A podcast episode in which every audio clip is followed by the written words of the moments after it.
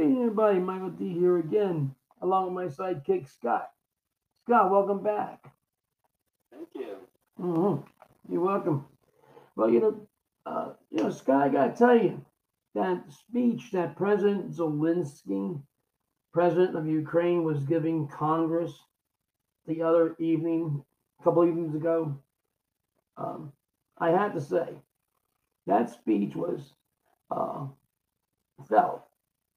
You know, it was felt that he he really meant things how he did, but uh, I would say that that you know, giving away money as we are, we're depleting our stock here. I see there's nothing wrong with helping people. Scott, what do you have to say on this topic? Well, I agree. You know, it's important, you know, in a lot of ways and everything. And I, I didn't hear the actual speech, the whole thing. Um, but I heard some commentary and, and some news broadcasts talking about it.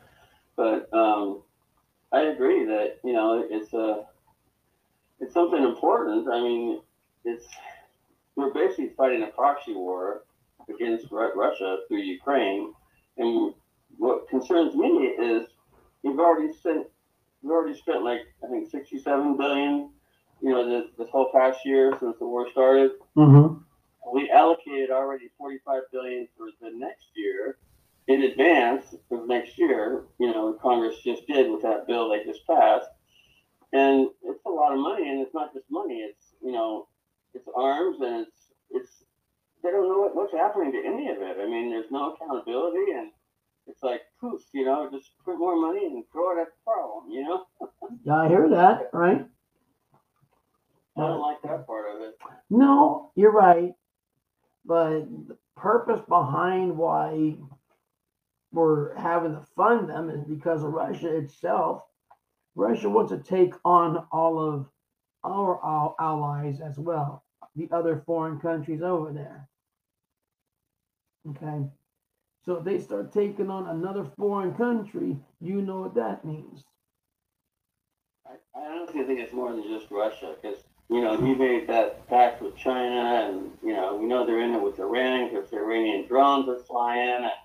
So we're, it's, you know, like the Russia, Iran, China, North Korea thing against the rest of the world kind of a thing. You know, it's like World War, some people are saying this is World War Three. You know, it's just, I don't know. It'd be nice if they could come to a, you know, a re- resolution and end it, but both of them are too stubborn. Neither one of them wants to give in. So Well, I can't blame Zelensky for not wanting to give in, Scott. I really can't.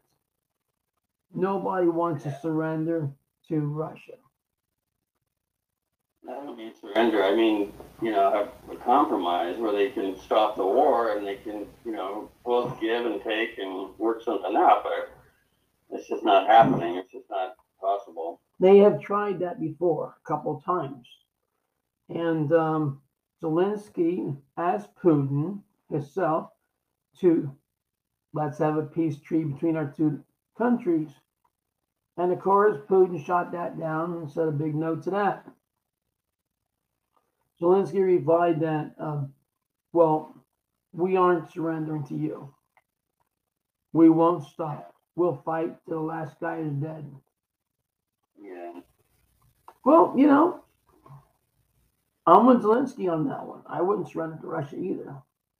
No, I agree. You know, it's just it's just sad that they can't come to some kind of an agreement and stop this war. You know, It's true. It's true. It's very true.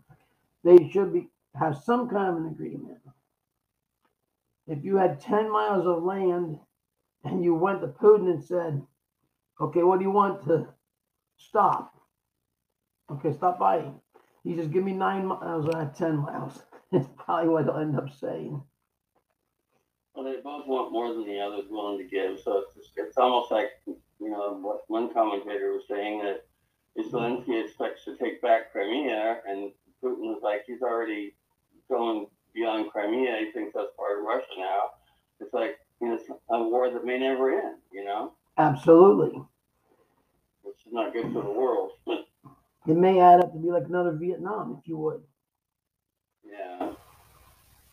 Sooner or later, someone's going to drag our behinds into it, the American people. Yeah, well, these Patriot missiles, I think, might be a big mistake because doesn't like that at all. He's he's um, he's considering us having a bigger part of this war than you know. We sent arms over all this time, and we're the only reason Ukraine's probably still in it is because of all the arms we've sent. And it's a shame that the rest of Europe's not doing more. You know, like why are we the ones having to do all this? Well, that's true too. We're the ones helping out, but majority, okay, but none of the other uh, foreign countries can pitch in any money like we are. Maybe they just don't have it. I don't know, but It's possible. you know, did, did you know what kind of an extent Zelensky had to go to to be able to make this trip to the United States? No, what? Us. Well, it was a big secret that he was even coming, and um, he had to somehow get out of the country. He hasn't left Ukraine since the start of the war. This is the first time he's left, and evidently he felt it was important to make a you know personal appeal to Congress because you know wanting support and everything with the new Congress coming about and everything. So for him to come to the United States, um, he first went to the front line in eastern Ukraine on Tuesday, and then his journey to Washington, D.C. began with an overnight train to Poland, and then he boarded a U.S. Air Force plane, and reportedly that was supported by a NATO spy plane and an F-15 fighter jet. and reports of the visit to Washington began circulating early this week, but it wasn't confirmed until early on Wednesday when U.S. officials felt certain that the Ukraine leader was safely en route that they admitted he was coming. And then the visit was discussed for months, but the final preparations were made quickly. The two presidents spoke about it on December 11th, and an invitation was extended to Zelensky three days later. And once the visit had been confirmed, um, final plans were put into action. And but he really had to go to some hop, skipping, and jumping around to, you know, get over here and um, you know, because they were afraid of the threat of Russian missiles, obviously, you know, making air travel over Ukraine too risky. And so he took a secret train ride through Ukraine to Poland, and he was spotted at a railway station, I guess, um, in the border town over there. But, um, you know, it's just, it's a lot of trouble to come over here. He must have felt like he really had to talk to everybody in person, you know? Oh, yeah, for real. Because yeah. not long afterwards, the flight data showed the U.S. Air Force Boeing C-40B, thought to be transporting Mr. Zelensky, took off um, to the west and um, we went toward UK. And but before it entered the airspace above the North Sea, a NATO spy plane scanned the area, and then a uh, F-15 fighter jet took off from the base in England and escorted Mr. Zelensky part of his journey and Anyway, around noon, he finally arrived in Washington 10 hours later. Sounds like he went a roundabout way to make sure we got there. I think so. Yeah, I think you're right about that. Well, you're, that's that's cool. But I mean, at least he, you know, he did what he felt he had to do, and he's, he's fighting for his country. I mean, he's doing whatever he can, you know, to try to do the best he can. But it's just a sad situation. It just seems like there's no end in sight. Yeah, it's true. It's true, but um, uh, even Zelensky has said this war will go on because he's not surrendering to nobody. I can't blame Yeah. him. You know, Yeah. I, I couldn't blame him in the least. You know, you know, this last thing that we're, um, this last bill that we passed, and, you know, we're sending over the Patriot missiles, and, um, that could be a, you know, to try to help them knock down, because Russia's launched so many missiles into Ukraine, um, the Patriot missiles are supposed to help defend them against that and against the drones and stuff. So, do you know that, um, one Patriot missile costs about three million dollars, which is three times the cost of a missile in the NASAMS, which stands for National Advanced Surface Air Missile System. Oh, I didn't know that. Yeah, Wow. Had two of those for the past couple of weeks, but now they gotta have a they gotta have a Patriot battery.